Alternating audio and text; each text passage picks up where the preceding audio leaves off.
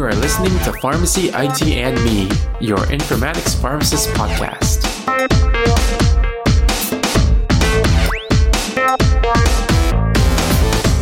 Hey everyone, this is Tony Dow, and welcome to another episode of Last Week in Health I T for September thirteenth. As with every episode, we start this one saying that the intended audience for this episode is everyone. We actually have a few big news items this week, so let's just get right into it. The U K is exploring health data for research with seven hub launches. So the U K is doing great things to improve the use of health data, and this is just one of those actions. The Health Data Research U K is using a huge investment from the government to create seven hubs that will allow for opportunities in transforming cancer data and also to improve access to patients to participate in clinical trials. So the seven hubs are as follows. So the Breathe Hub will be focused on respiratory.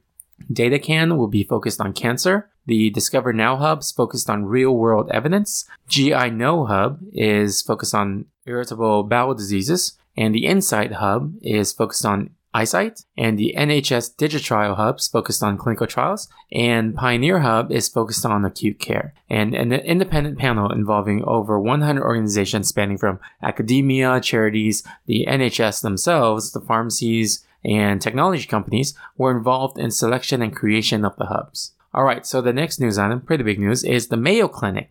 They are announcing a ten-year partnership with Google. So nationally recognized Mayo Clinic, they just announced a very exciting uh, partnership with Google that will be a ten-year strategic partnership focusing on different advanced cloud computing and artificial intelligence-based analytics. So I've always thought of like Mayo Clinic as, you know, one of the Googles of healthcare. So it's really exciting to see that the two companies are joining forces to synergistically work together for advancing healthcare technology.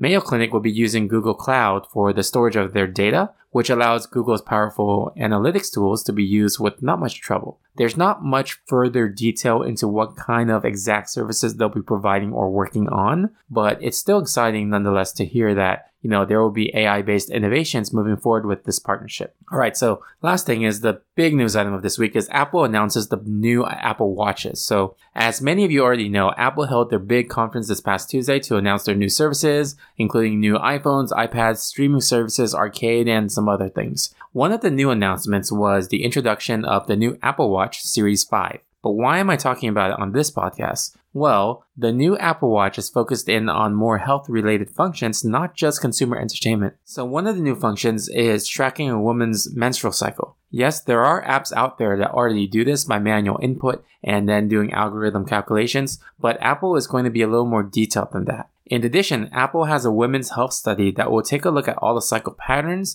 and is being done in partnership with the National Institute of Environmental Health Sciences. So in addition, Harvard wants to use this data for risk assessments in P C O S and also other gynecological conditions.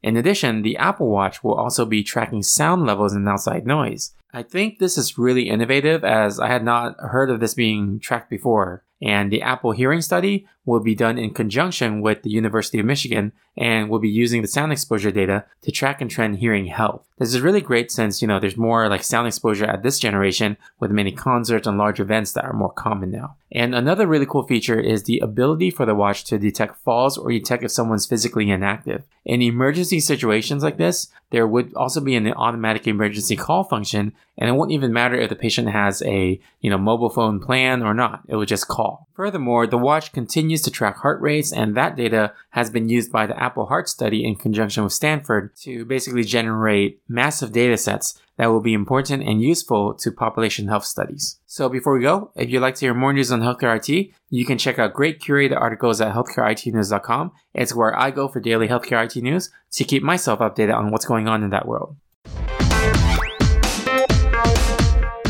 All right, if you guys like this episode, you can subscribe and rate us on iTunes, Stitcher, Google Play, or any of your other favorite podcasting services. You can also follow us on social media on Twitter or Facebook at Pharmacy I T M E, or Instagram at Pharmacy Informatics, or by emailing me at Tony at pharmacy I T M E dot com. And I also wanted to plug a great networking opportunity called Pharmacies Connect. If you are familiar with Microsoft Teams or Slack Workspace, think of Pharmacies Connect as a large vetted one through Slack Workspaces. I've met some great colleagues on it, and there's even an informatics space within it as well. You can find out more by visiting pharmacist connect dot com, which is P H A R M A C I S T S C O N N E C T dot com. Thank you again for listening, and I'll see you on the next episode of Pharmacy I T M E. And remember, technology is a tool, patient care is the goal.